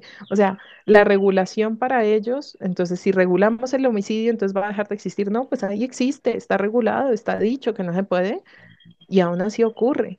Eh, y acá tenemos un muy buen mar- marco normativo en contra de la trata.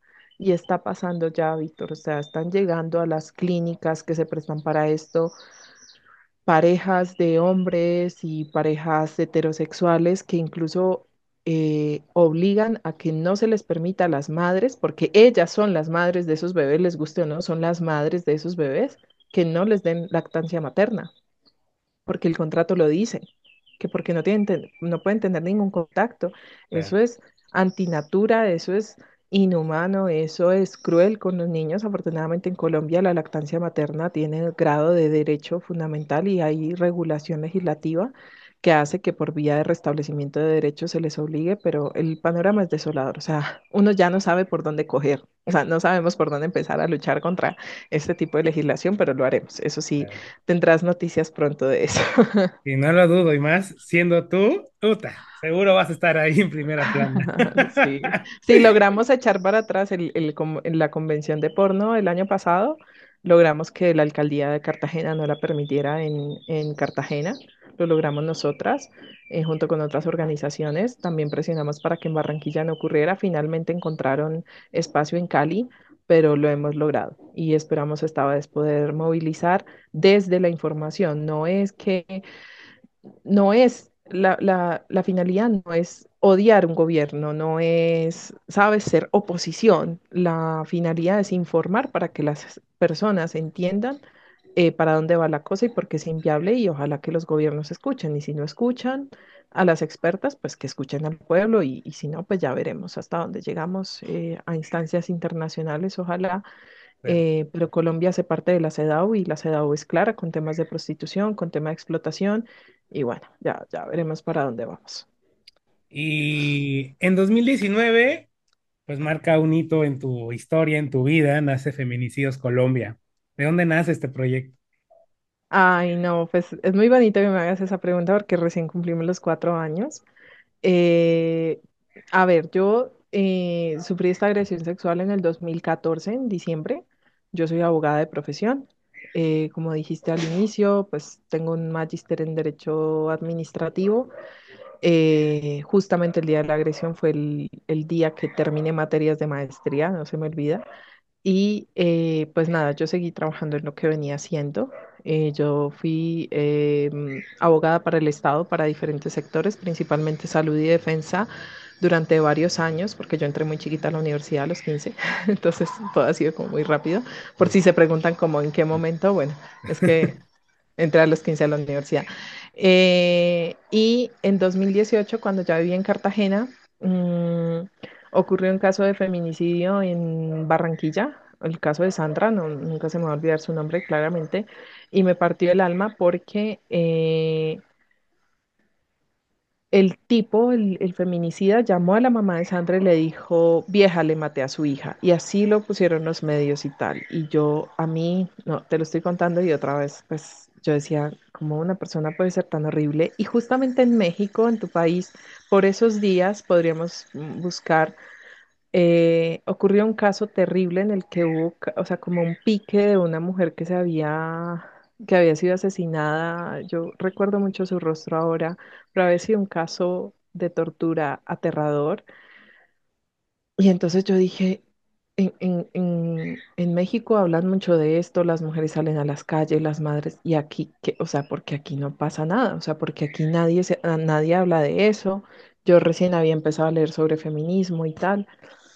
Y entonces dije, bueno, voy a empezar a escribir sobre feminicidios en mis redes sociales, aunque pues en ese momento yo no, sí, era una persona común y corriente, sigo siendo una persona común y corriente, lo- solo que digo que en redes no tenía mucho alcance, y empecé a hacer pues el registro de las mujeres que iba viendo que iban asesinando. Eh, después creé como una base en Excel para llevar el conteo y le llamé el conteo que no queremos hacer. Ahí se juntaron otras chicas de Cartagena apoyar, digamos, todo este tema de registro. Y la idea era que iba a ser solamente un observatorio ciudadano de feminicidios y ya. Y eso fue en el 2018.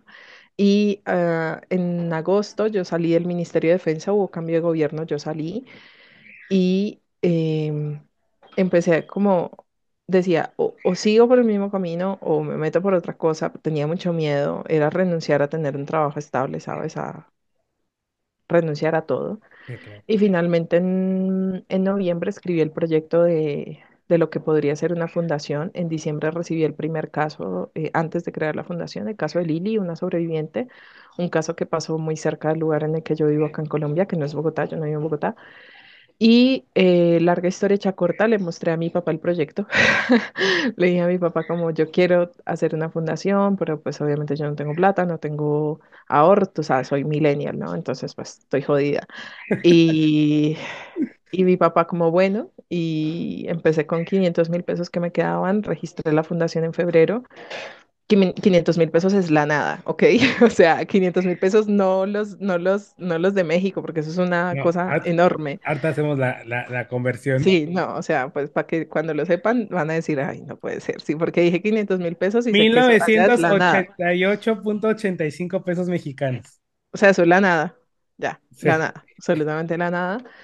Y empecé a recorrer el país con, vendimos incluso separadores de libros en la calle, o sea, esto empezó, sigue siendo una fundación sin muchos recursos, lo que pasa es que la gente piensa que tenemos muchos recursos porque tenemos mucho posicionamiento en redes, pero la verdad es que nunca hemos sido financiadas por nadie, hemos recibido dos grants, uno de ONU Mujeres y otro de Embajada de Austria en estos cuatro años.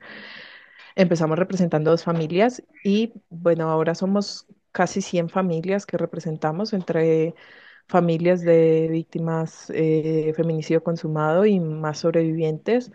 Hemos aumentado el número de migrantes. Para nosotras somos- son muy importantes las migrantes, representarlas porque sufren mucha violencia xenófoba e institucional acá en Colombia. Me imagino que allá también tendrán ese, ese problema. Y, mm, y bueno, pues hemos hecho campañas educativas, hemos obtenido más de 23 sentencias, pues somos reconocidas ya nacionalmente como expertas en esto. La gente básicamente solo me conoce a mí, pero pues obviamente hay un equipo detrás, que es claro. un equipo muy pequeñito, pero pues yo soy la que he decidido como exponerme públicamente porque esto tiene unos, unas consecuencias en temas de seguridad. Mm, y bueno, esa es la fundación. Pues ahora entonces me dedico solamente a eso. Fui por un par de años profesora universitaria, me retiré del todo de las facultades porque no tolero un acosador más cerca de las estudiantes y ya no, no podía lidiar con eso. Eh, tengo la aspiración de tener una, una universidad para mujeres, para formar abogadas. Y, y bueno, es, es la fundación que no debería existir. Es, es una, es una contradicción de sentimientos, ¿sabes? Porque yo amo mi trabajo, eh, me siento muy afortunada por, por ser elegida para hacer esto. No sé por quién, creo que es por ellas. O sea, creo que si te cuento, toda mi vida estaba atravesada por el feminicidio. Mm, Cuando fue lo de Natasia- Natalia Ponce de León acá en Colombia, que fue un caso muy sonado de una quemadura con ácido, yo era la abogada que estaba en turno en el hospital y fui yo quien recibió el reporte de, de la agresión. Y cuando fue el caso de Juliana Zamboni, que fue otro caso muy sonado en Colombia de una niña, Juliana fue asesinada a dos cuadras de mi casa, de donde yo vivía en ese momento. Entonces, cuando he echado para atrás la historia, creo que he estado como atravesada y bueno, después sobreviví también. Entonces, pues es la fundación que no debería existir. Amo mi trabajo, pero lo odio también. O sea, odio cada día levantarme o acostarme registrando casos y tomando casos y escuchando todo lo que tienen que sufrir las víctimas en el sistema judicial y luchando y viendo cómo nos cierran los micrófonos los jueces y nos tratan mal y nos gritan y la gente ni siquiera entiende por qué esto es importante. Sin embargo, pues me siento, como te digo, muy afortunada de, de poder tener este trabajo que, que quiero seguir haciendo hasta que la violencia se detenga Esperar- esperaría que, que se detuviera mañana, ¿no? Y ya, y que pasara algo mágico y no tuviera que tener que trabajar en esto por el dolor que supone para las familias, no para mí, porque obvio a mí me duele, pero cuando me dicen, me dicen, ah, es que te toca muy duro, para ti debe ser muy difícil, y yo, es que para mí es la nada a comparación de lo que sufren las familias, las mamás, las hijas, entonces es que es la nada, o sea, por mí ni se preocupen, no se preocupen. O sea, yo lo, yo sabré cómo manejarlo, pero para ellas es aterrador y, y bueno, eso es grosso modo lo que hace la fundación. Le dictamos eh, como conferencias a empresas, hacemos protocolos de atención eh, para universidades, para empresas, porque en Colombia pues hay, sí hay una línea jurisprudencial de la Corte Constitucional que le impone muchas cosas al sector productivo. Entonces como que nos hemos especializado en eso y pues eh, ahora de manera más constante estoy en los medios como siendo como el apoyo de muchos de ellos para hacer un poco lo que tú estás haciendo de, de buena manera y es tratar de entender más allá de simplemente mediatizar un caso y ya, sino entender como más a fondo y pues me ha alegrado mucho que me hayan ido dando como esa posibilidad de explicar, no desde el punto en el que siempre había ocurrido antes, sino dándole otra mirada a este, a este fenómeno. En tu libro, bueno, se cumplen ya ocho años de este episodio difícil en tu vida, pero este, y me gustaría en otro episodio, más adelante, cuando tengas chancecito, platicar más allá, ahora hablar de Mile, no hablar de feminicidios, no hablar, sino hablar de ti. Me encantaría hablar, conocerte más allá. Pero en el libro de Darle la vuelta al iceberg hay un párrafo que a mí como estudiante de derecho me llamó mucho la atención y ya conociéndote más a fondo y demás. Y rapidito te lo leo. Dice, siendo abogada te repiten una y mil veces no apasionarte con los casos. De hecho, se insiste una y mil veces en no involucrar el derecho y las pasiones, incluso las emociones. La pregunta es cómo no hacerlo sin deshumanizarte. Particularmente mi proceso era imposible detener las emociones. Me había destrozado la vida un hombre a quien quise y respeté durante mucho tiempo, pero quienes estaban a cargo de investigar y sancionar, se supone, tampoco debían apasionarse ni involucrarse, simplemente hacer su trabajo. En tu papel en Femicidios Colombia, ¿esto es posible? ¿Tú como abogada mujer involucrada con estos casos, es posible? No, yo lloro en las audiencias, o sea, bueno, lo que estás, eh, digamos, un poco hablar conmigo es, lo que estamos haciendo, claro, podría profundizar más, más cosas de mí, pero, pero lo que están viendo es lo que hay, es decir, eh, mm, hay momentos en las audiencias en los que, pues por este tema de, de la virtualidad, a veces me valgo de una cosa que no me gusta hacer y es apagar la cámara porque no puedo más de la rabia que me da la injusticia. eh, mm, he llorado en las audiencias, como también han llorado muchos jueces acá en Colombia en audiencias de casos de niñas y de mujeres que son aterradores. He visto jueces y defensores llorar eh, y soy una apasionada rigurosa, ¿sabes? O sea, no voy a entrar a una audiencia legal sin saber algo, no estudio mucho, trato de estudiar mucho cuando voy a intervenir pero es netamente pasión, es decir, es, esto sí que es pasional, o sea, lo que no es pasional es un feminicidio, ¿sabes? Esto sí es pasional, o sea, esta es mi pasión, defender, eh, no hacer justicia, porque yo no puedo hacer justicia, sino propender porque haya un- una defensa por los derechos de las víctimas y una garantía es imposible hacerlo, pero es que te digo, es que es imposible hacerlo en este y en todos los casos en los que tú trabajes en derecho. Yo, yo trabajé en, en, en sector salud y era la abogada de un hospital y me agarraba con mi jefe. ¿Y cómo así que no lo van a atender? ¿Y cómo así que el pañal? ¿Y cómo así que y me paran los pelos y bueno, tú que me sigues, sabes cómo soy de expresiva para hablar y, y tal, y me exalto y vuelvo y me calmo y lloro y después me río y bueno, yo soy, tengo ciclotimia, entonces, eh, en serio sí tengo ciclotimia, entonces pues para mí el cambio de sensaciones es, es muy diferente, pero siempre es con la pasión. El día que a mí esto no me apasiona, lo dejo, seguro. Creo que fue lo que me pasó cuando me retiré. O sea, ya no me apasionaba estar en el Estado, adoro el Estado, soy administrativista, soy una defensora del Estado de Derecho de las instituciones y justamente lo hago ahora desde este papel, ¿no?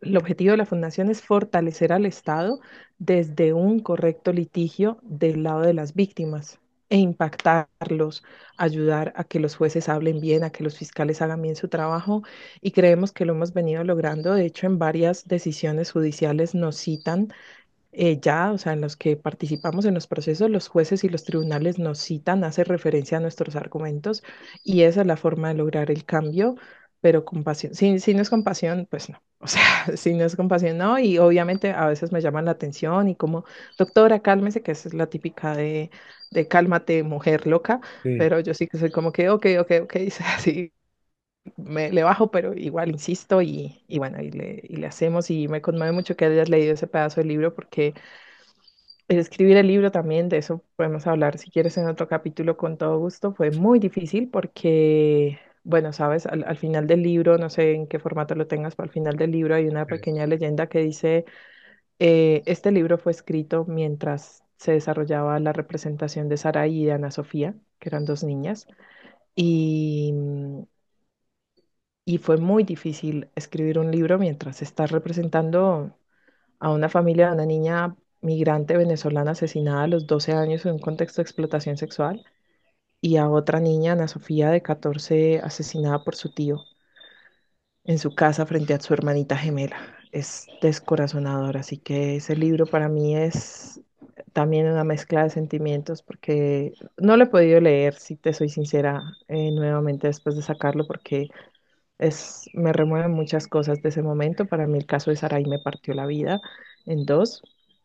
No, no volví a ser la misma desde ese momento. Obviamente recibí apoyo psicosocial y fui, digamos, atendida, pero fue un caso muy doloroso. Entonces, qué bonito y qué, qué bonito que tú como estudiante de derecho lo leas y si sirve para que haya una generación de abogados y abogadas que no vayan a ser miserables, inhumanos, fríos y dioses en la tierra, que es a, a lo que nos enseñan, eh, pues qué bueno.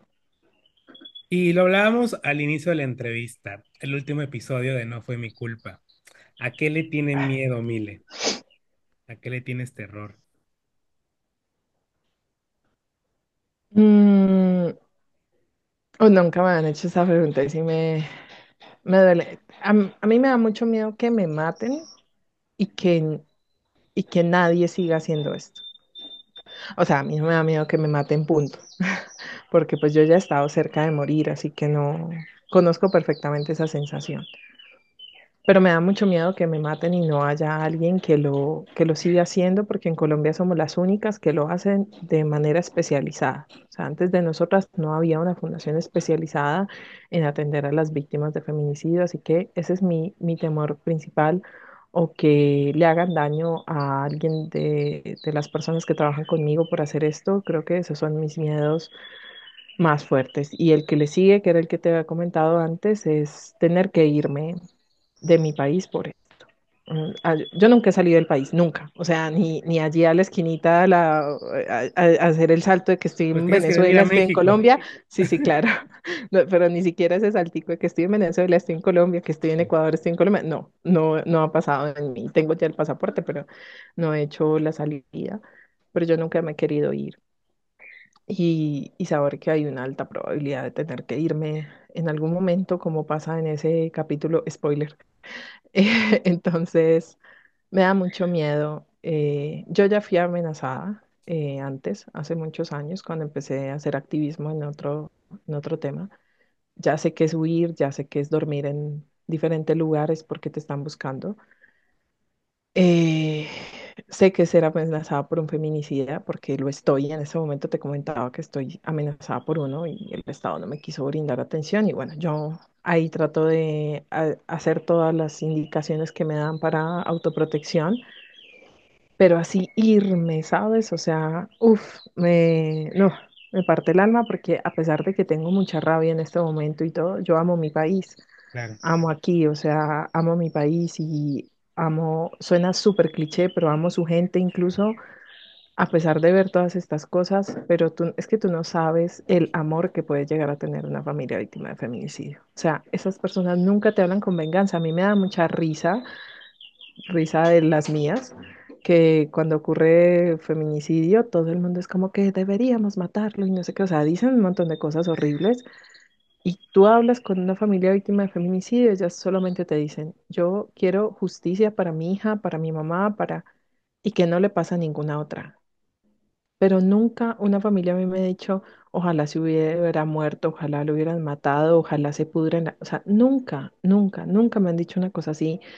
Entonces eso también me hace tener mucho amor y hacer mi trabajo con mucho amor y por eso no querer irme, ¿no? O sea, eh, como lo digo en el libro, pues hablar de feminicidios no es hablar de muerte, es hablar de vida y trabajar en esto no es trabajar, o sea, yo trabajo directamente con la muerte, pues por mi cercanía a los expedientes y tal, pero en estricto sentido es trabajar con mucho amor por la vida. Entonces, irme por esto mm, me genera pánico, pero no te niego que a veces me quiero ir porque ya, o sea, llega un momento que digo, ¿pero qué es lo que les está pasando? Ni siquiera los feminicidas, porque digamos el la ideación criminal la puedo entender porque he estudiado mucho eso, porque como, ¿qué le pasa al Estado? ¿Qué les pasa a los medios? ¿Qué le pasa a la gente que está escribiendo estas estupideces en el chat de, de lo de Valentina que te comentaba? Eso sí me da mucha rabia y digo, "Ugh, me largo, pero sé que en otro lugar no va a encontrar así nada que sea muy diferente, entonces quiero, quiero seguir aquí en, en mi país trabajando para, para las víctimas. Yo amo tu país, no tienes idea cuánto lo amo. De hecho, desde hace seis años voy cada tres años porque me encanta tu país, la gente es increíble, Digo, salvo, claro, de estos casos, pues, pero la, la gente es increíble ¿Verdad que y sí? sí, no, te lo juro, ¿no? O sea, mi mamá, de hecho, ahorita está, de- es que hay que ir a Colombia, no hemos ido, o sea, ya después de los, los yo fui en 2019, fue el tiempo que fuimos, nos llevamos justamente que hablabas de prostitución en Medellín, pues estuvimos en el Parque Botero y una cosa tremenda de prostitución. En mi vida, o sea, aquí tenemos Ciudad de México donde está Sullivan, que hay prostitución como quieras, pero yo nunca había visto tanta prostitución en un mismo lugar, en un mismo cuadro. Y el Parque Botero fue para mí, dices, No, ahora. Provenza es mucho peor que el Parque Botero. A- ahora el Parque Botero lo van a cerrar porque para la alcaldía es mucho más fácil cerrar el parque que Claro, combatir la explotación sexual, pero Provenza está mucho peor y, y bueno, tú sabes que el amor entre los países es mutuo, ¿no? O sea, es que es impresionante. Uno se encuentra con, yo cuando viví en Cartagena, pues va mucha gente de México y tal. Y entonces era impresionante. O sea, uno escucha al otro, ah, tú eres de México, tú eres de Colombia, nos amamos por siempre. O sea, somos amigos, hermanos de forma inmediata. eh, y bueno, también no- nos unen estos dolores, ¿no? El, el flagelo del narcotráfico y el feminicidio y todo lo que pasa con las mujeres, pero también como este amor profundo. Así que, bueno, tienes que venir y, y ver las partes de Colombia que la gente no conoce, no para que veas la realidad turbia, no, no, sino lugares que no son muy emblemáticos en, en, en turismo para que veas como todo lo que tenemos para, para ofrecer y que ojalá no estuviera atravesado por esta oferta horrible de explotación. ¿Crees que la sociedad ya está completamente deshumanizada y ya ve esto como, ah, una mujer muerta más? O sea, como que ya son una No, cifra más. no, no, no. Creo que, creo que pasan tantas cosas que uno no sabe cómo lidiar con tanto. O sea, ahorita estamos hablando de esto y hay miles de personas que murieron en Turquía y en Siria. O sea, es que ¿cómo hacemos? Es que el mundo es muy grande, pasan cosas terribles todo el tiempo. Yo no creo que la sociedad se esté deshumanizando. Creo que las redes te muestran cómo cada persona, ¿no? Tiene una lucha, tiene una causa que apoya, que le mueve, que le duele. Eh, yo no creo eso, creo que, y menos porque somos el 50% de la población.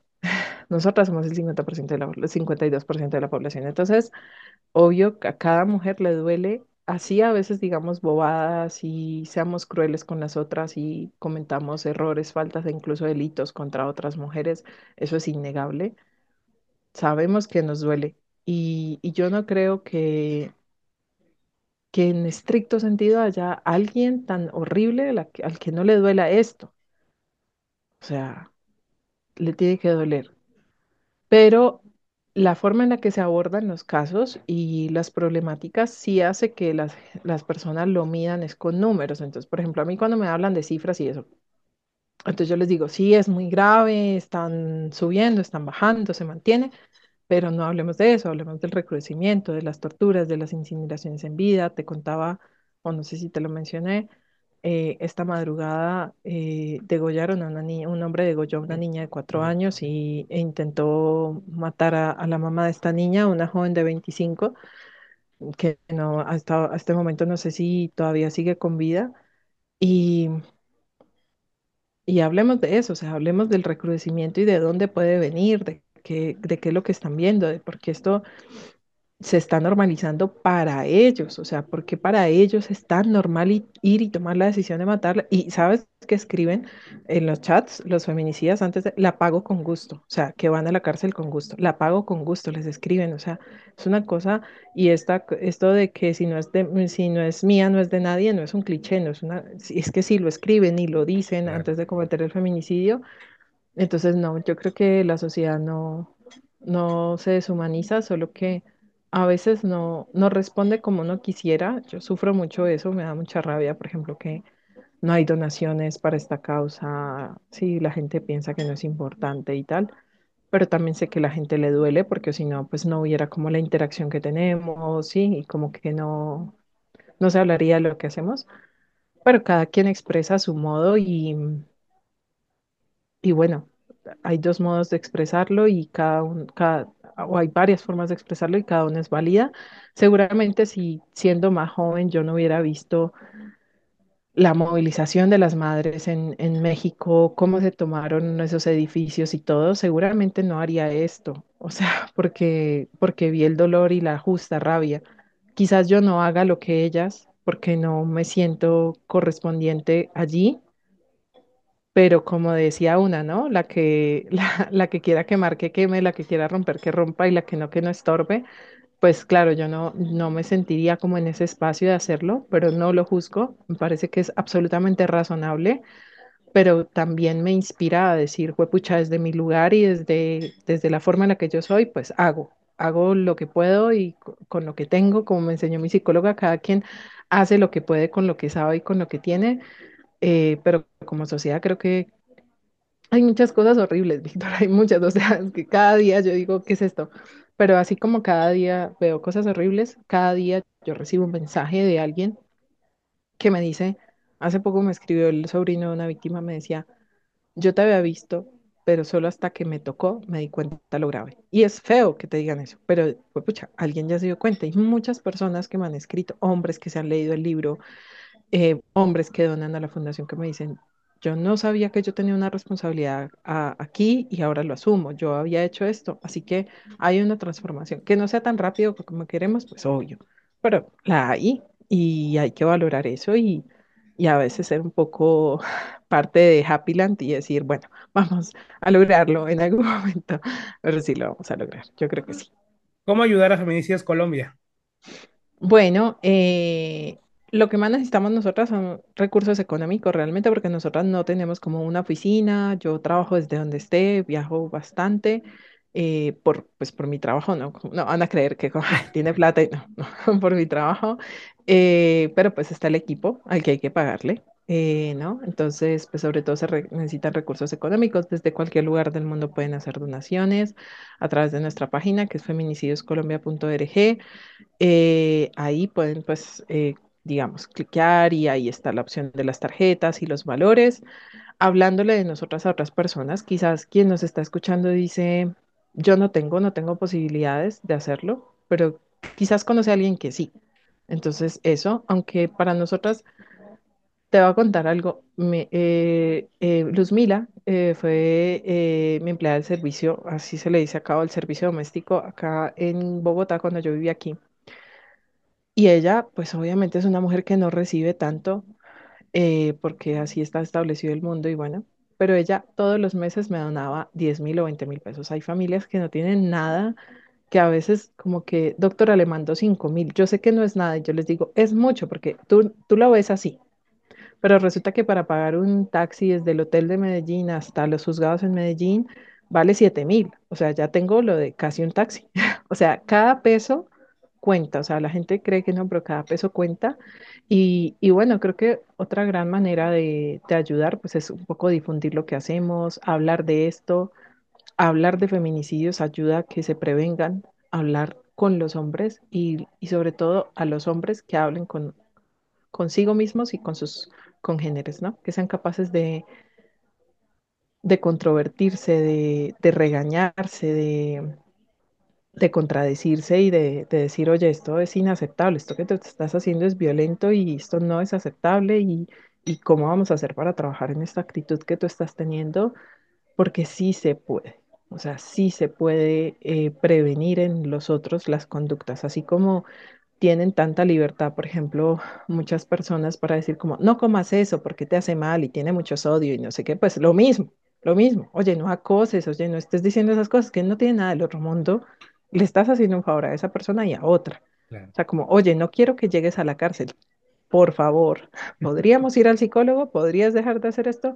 Porque Claro. la verdad, eso de hacer una fila de no sé cuántas horas en la cárcel cada ocho días no me parecen chévere y no me gustaría tener un amigo criminal.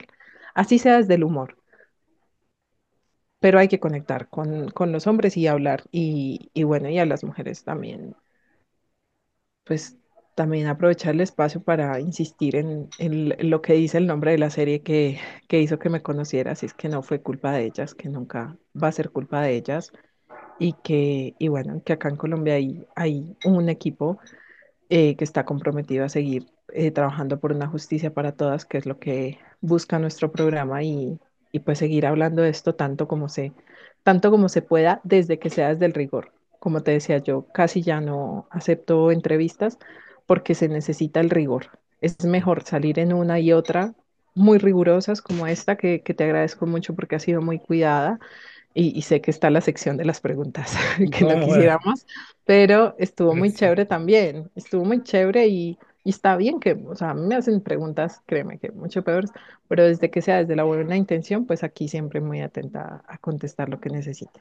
Gracias, Mile. Un último mensaje. Nada, pues yo agradecer, digamos, aunque no las conozca, poder trabajar para las víctimas, para mí es un honor, por eso decimos que es un honor poder trabajar para sus familias.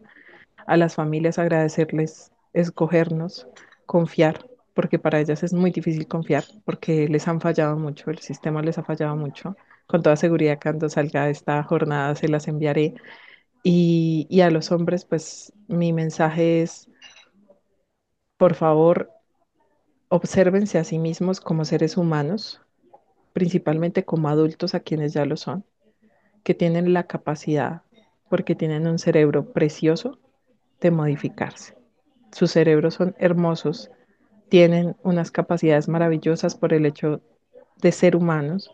Y yo siempre les digo, sacan mucho pecho de los inventos que han creado los hombres. O sea, fíjense cuánto bueno le han dado al mundo y que podrían seguir en esa línea. Y, y mi deseo es que los hombres, así como que las mujeres vivan libres de violencia, los hombres vivan libres del ejercicio de violencias. Para mí, eh, el ideal de un mundo es que no hubiera cárceles, que ustedes también vivieran en libertad, que no fueran vistos como un peligro para la sociedad y tengo fe de que, que, va a ser así. Quizás yo no lo vea, quizás tú tampoco es lo más seguro, eh, pero al menos que, que, haya como esa ilusión y que eduquen en ese sentido, críen en ese sentido y se reeduquen pues esa es, esa es la ilusión y, y, y bueno, y desde ahí yo me paro, así sea incómodo y sé que es incómodo para muchas, pero pues yo me paro allí, desde ese, desde ese lugar de observarlos como humanos que se pueden eh, reformar y, y se pueden observar como seres humanos cada vez, cada día mejores, ¿no?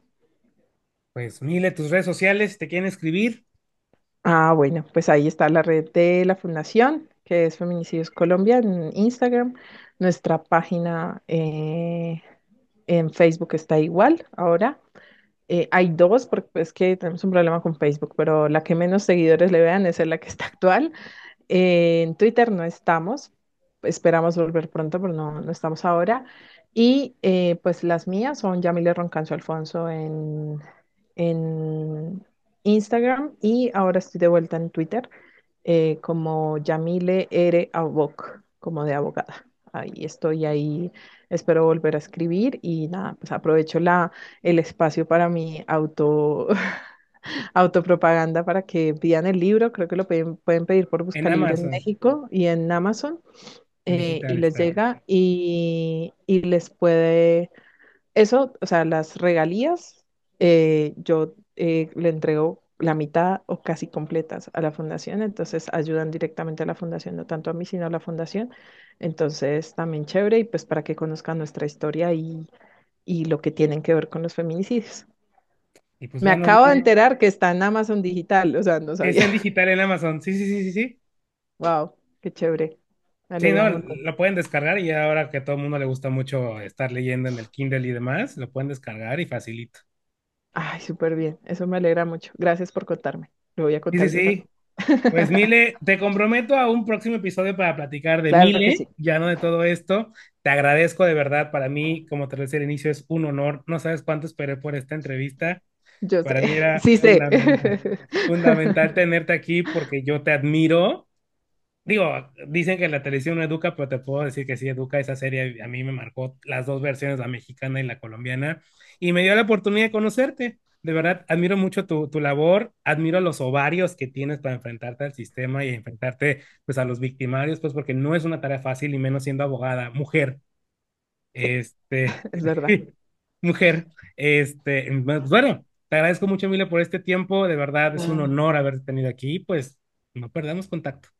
No, muchas gracias. Para mí, creo que ha sido como de las mejores entrevistas que he dado en este, en este tiempo, no por adularte, pero ha sido muy bonito porque ha sido reflexivo, ha sido divertido. Espero que a la audiencia pues también le guste mucho, que lo compartan eh, porque también tus aportes son muy valiosos.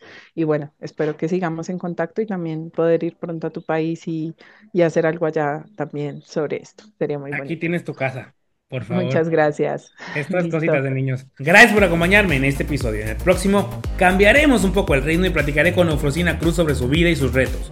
Una vez más te pido por favor, no olvides compartir este episodio para que el mensaje llegue a más personas.